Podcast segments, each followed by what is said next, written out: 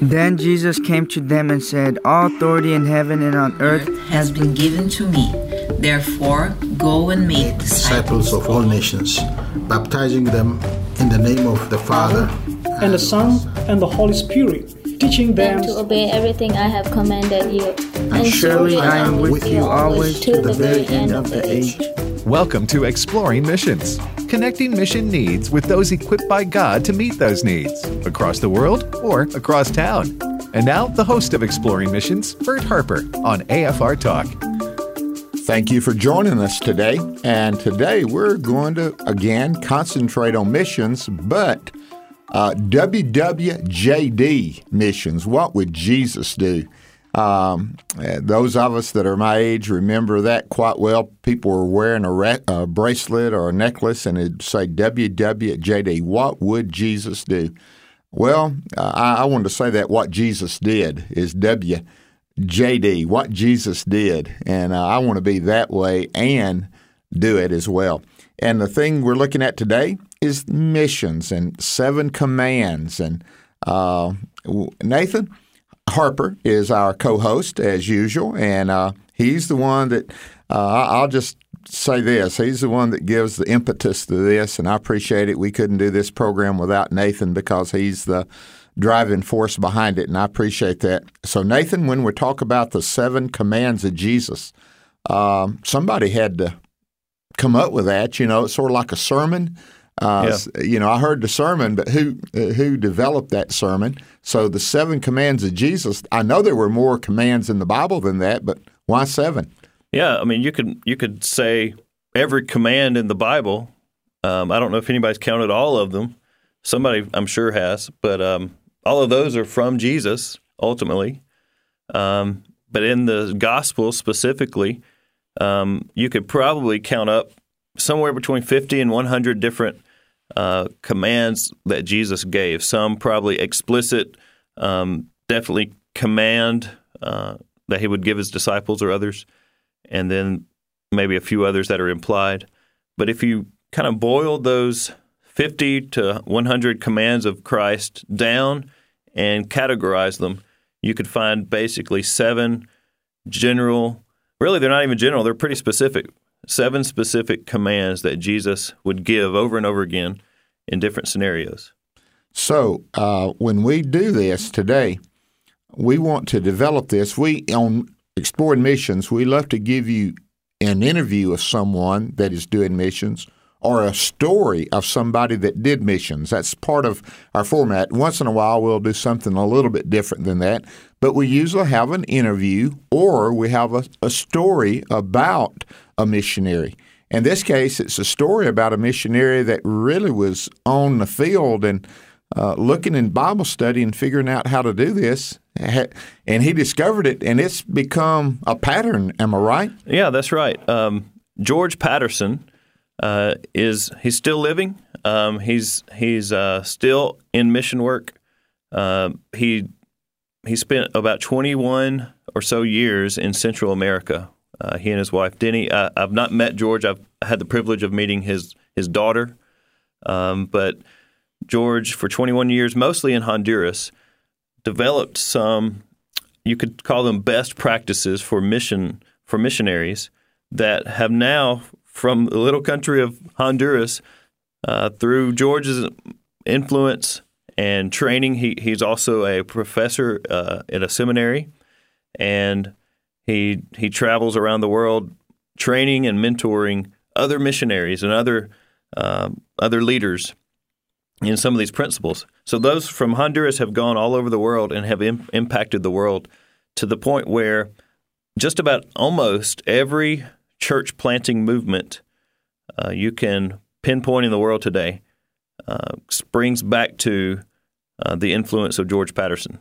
I'm amazed at this, and it goes back to my pastoring years. Uh, Sunday school was always the small group method for years and years. Now, Sunday school is still with us, but we also have other small group right. movements, and uh, and it was Flake's formula. Yeah. in Sunday school, and it was taken all over, especially in Southern Baptist life. But it was also developed for other denominations because these five principles that uh, Arthur Flake discovered. So here it is. The seven commands of Jesus is something George Patterson would discover, and others would take and say, "Hey, this this not just works in Honduras." This works because it's a biblical Yeah. uh, model. That's right. And I've, I, you know, we use this. Uh, I'm a part of a mission agency called Global Frontier Missions.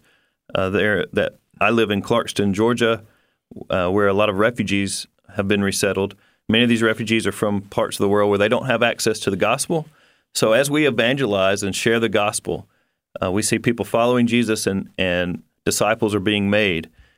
What do we do with someone when they first follow Jesus as a new uh, infant, a new baby in in Christ?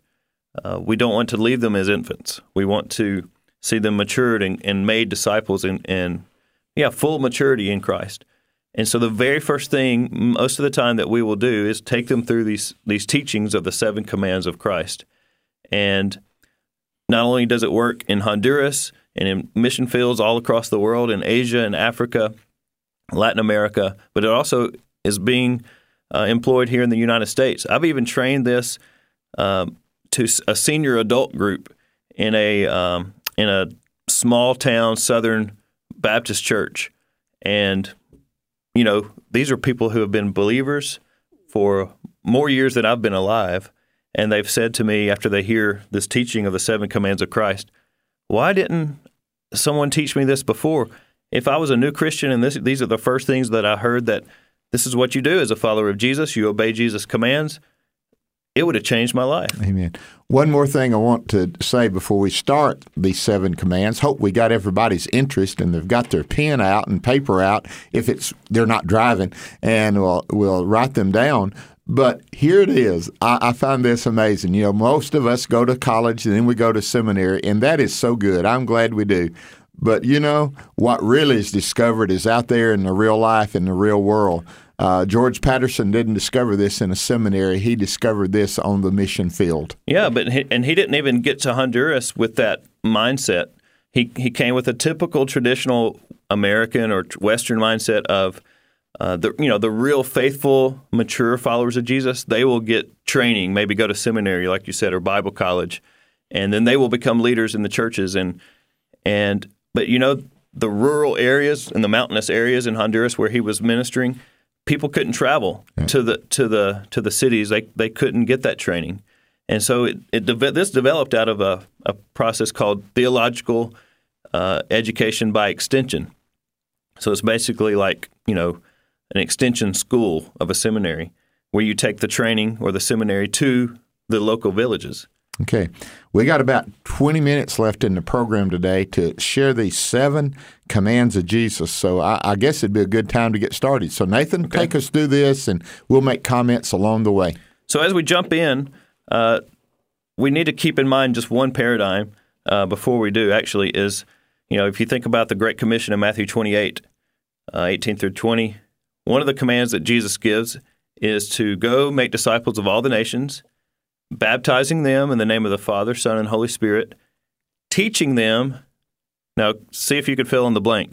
Teaching them to do what? Observe all things, Observe or of- obey, right? obey all things Yeah. whatsoever I've taught you. So this is where we kind of get off track in in the West many times. We generally we, what we call discipleship, what we call uh, religious education, spiritual um, leadership, or whatever. We we kind of fill in the blank with the word know or knowledge. Yeah. We we like to think we teach so we can know something.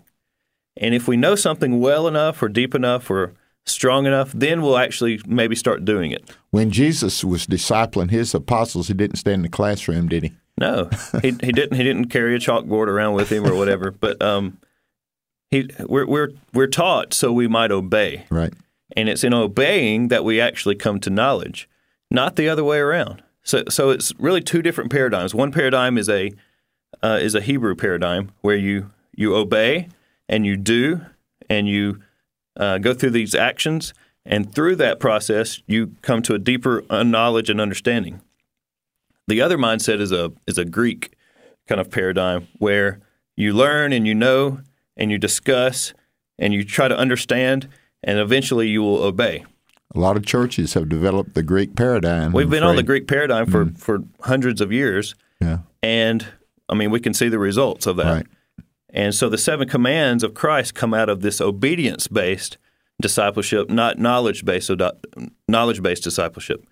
So knowledge based discipleship kind of puffs us up with our knowledge in our heads, and it's almost like we get too our heads get too heavy to actually move our feet. You And- know, when Peter was talking about some characteristics, and he said, before knowledge, what you want to add to your faith is virtue. Yeah. Virtue. is acting it out. Yeah, acting it out, and then and then knowledge. Yeah. So this is important. So let's let's see how far we can go. We Okay. we're going to see if we can do it and not cut any of them short. So uh, the first command uh, you could you could say is to love God and love people, and you know that's what the uh, the Pharisees came and asked Jesus. Right? They said, Jesus, uh, what is the greatest command? Um, or sometimes maybe Jesus would ask them, "What is the greatest command? What do you think? What is the what does the Scriptures teach?" And of course, we know it's to love God with all your heart, soul, mind, and strength, and love your neighbor as yourself. You know those churches, and I want to make sure before I we talked about knowledge, but sometimes knowing in the scriptures is different than what we say we know. Yeah. To know someone in the scriptures is to have an um, in, intimate relationship with them that leads to servanthood and serving them. So if you use the paradigm know Jesus and make him known, you need to really clarify what it means to know him. Yeah. And it has to do with this love God and love people. That's right. So those two those two are synonymous in honesty if you if you use the biblical uh, word of know and not just not just knowledge, but intimate uh, relationship that leads to serving one another. That's right. And it's is the difference between knowing about God and knowing God personally. Exactly. And this is the knowing God personally, loving God, loving your neighbor, loving other people. And so it's displayed in specific actions. Because, you know, even the the New Testament writers would talk about you could say you love your brother um, or you love God, but if you if it doesn't play out in specific actions the way you live and treat them, then you're actually lying. The book of James said, you know, you Yep. say you have faith. Faith without works is dead, being alone. So a lot of people who are listening today, I don't mean to be mean toward you, but I do want to be honest toward you. Uh, faith without works is dead, being alone. Don't don't get caught with a dead faith.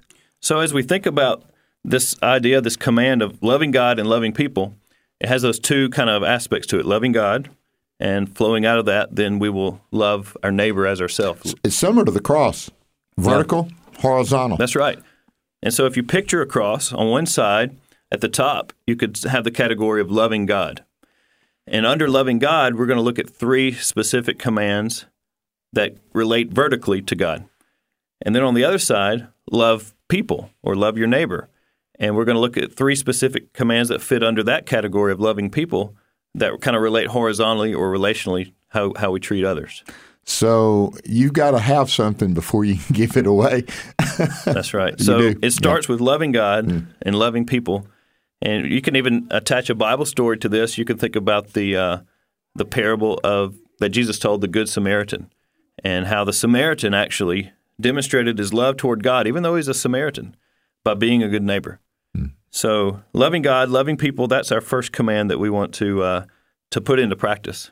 And that's what we want to teach a new believer. I mean, imagine this if you're a brand new follower of Jesus, and the first thing that you're discipled or you're taught to do is you know that God loves you, but you're also to love Him. You know, uh, we'd say, uh, new believers, we always say it, you need to read First John and the Gospel of John. Yeah. Okay. Which has to do with love. Yeah. I mean, but again, just reading those has the idea of knowledge. Yeah. So we we were right, but we weren't we weren't taking it far enough. It's In other incomplete. words, yeah. Not incorrect, but exactly. incomplete. And so we're talking about completing the task. And, right. and it's loving God, not just knowing Him and knowing about Him, but knowing Him and serving Him, obeying Him. That's right. So under love God, let's look at the next three commands. Uh, the fir- the next one, so the second command of Christ is to repent and believe. Um, many times, this this is one of the commands that gets a little bit uh, changed up depending on denominations or depending on uh, what type of person. uh, George Patterson, being in Latin America, taught uh, the second command is to repent of your sins, believe in Jesus, and receive the Holy Spirit. Um, sometimes in other circles, that receive the Holy Spirit gets gets kind of forgotten or dropped off. Uh, but I think all three are important. Uh, repent, believe, and receive.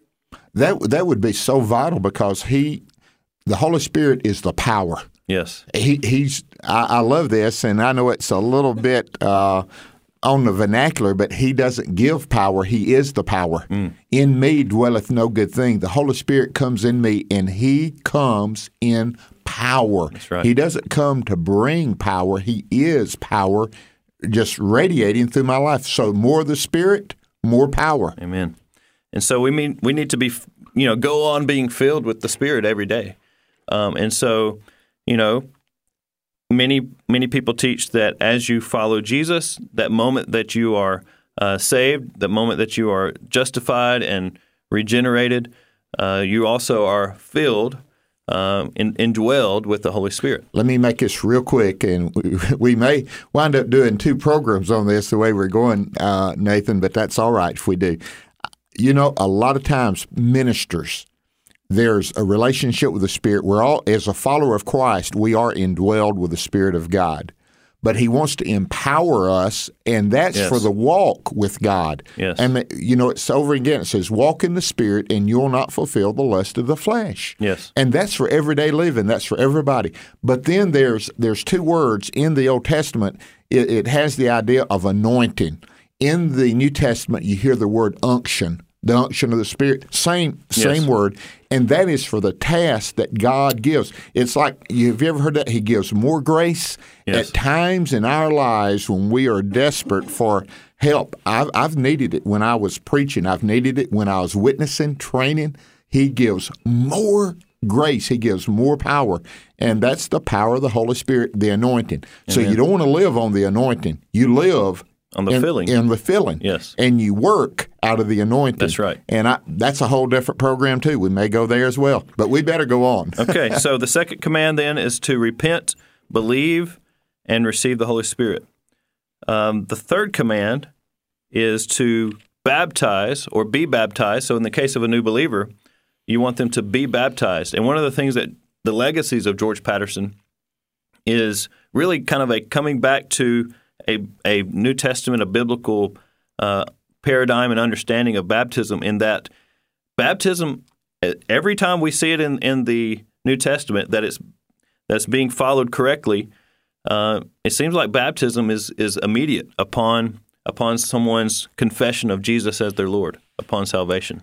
you see it every time, and I believe in it. I, we've had discussions uh, since I've been able to work here at AFR. I've worked more than just quote the denomination that I was trained in and pastored in for years, and we get into the area of baptism and where it fits. I just want to tell you, it is vital Yes. to to discipleship. Uh, can someone go to heaven and not be baptized?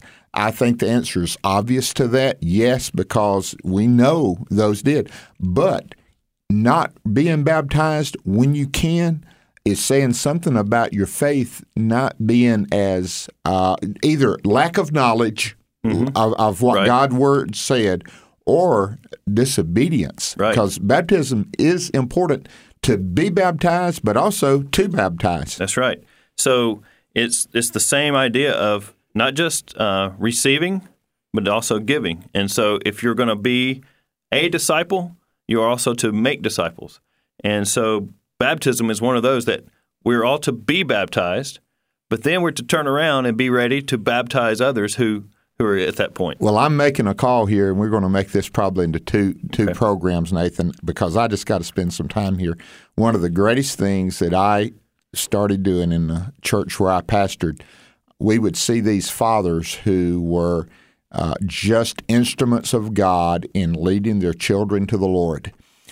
Is let me ask you this: Is there a biblical mandate that the person who baptizes someone has to be the ordained minister?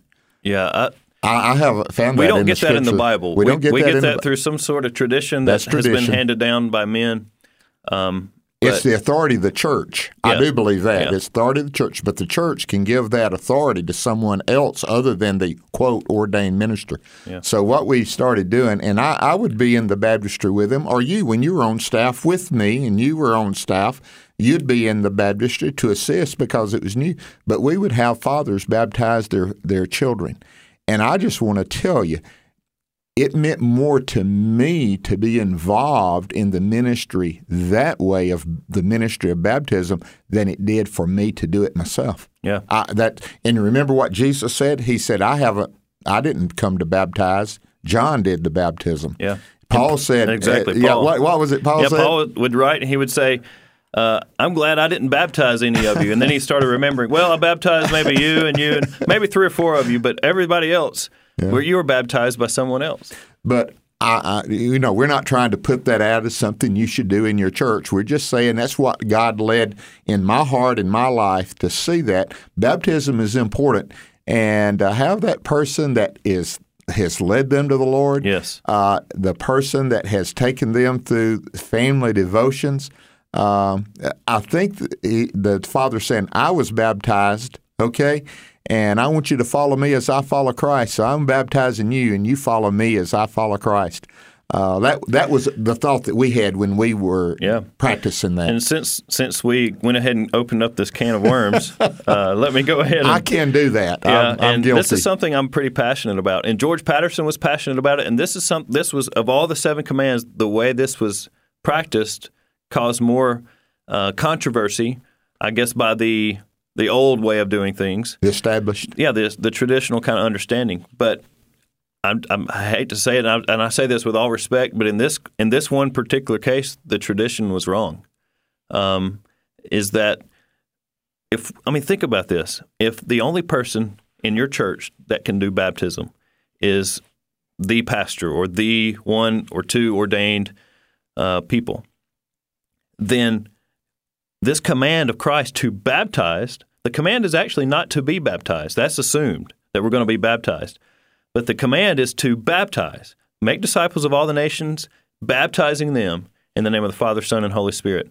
If all believers are given that command to baptize, but only one person in your local church can do it, 99% of the people in your church are being disobedient. Okay, here I'll give you this. Here's Philip, along with the Ethiopian eunuch, and he taught him about baptism. And he says, "Here's water. What hinders me to be baptized?" Philip didn't say, "Oh, we got to go." Well, let me show you my papers that I've Yeah. been been ordained. Yeah. So I, you know, you and I, I'm, I'm, well, I'm your dad, so I'm a generation older than you, but uh, I, George Patterson saw it, and he saw it in Yeah. Honduras. I, I saw it here Can- in the states. Can I give you well. a story of how this actually has been Go played ahead. out? Go ahead. So, like I've mentioned, I, I serve in Clarkston, Georgia, where a lot of refugees are. So we have uh, one of the uh, church planters that uh, that I've been a privileged to help train.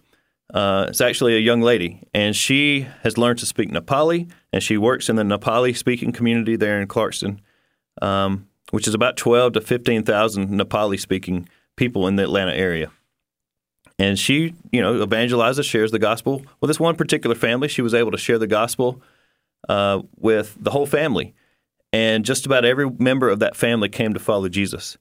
And so, to obey this command, uh, the way this played out in that family was she was able to baptize the the the grandfather in the bathtub.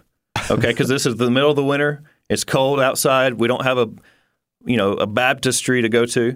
We're we're we're planting a house church in this home, and so she baptizes the grandfather.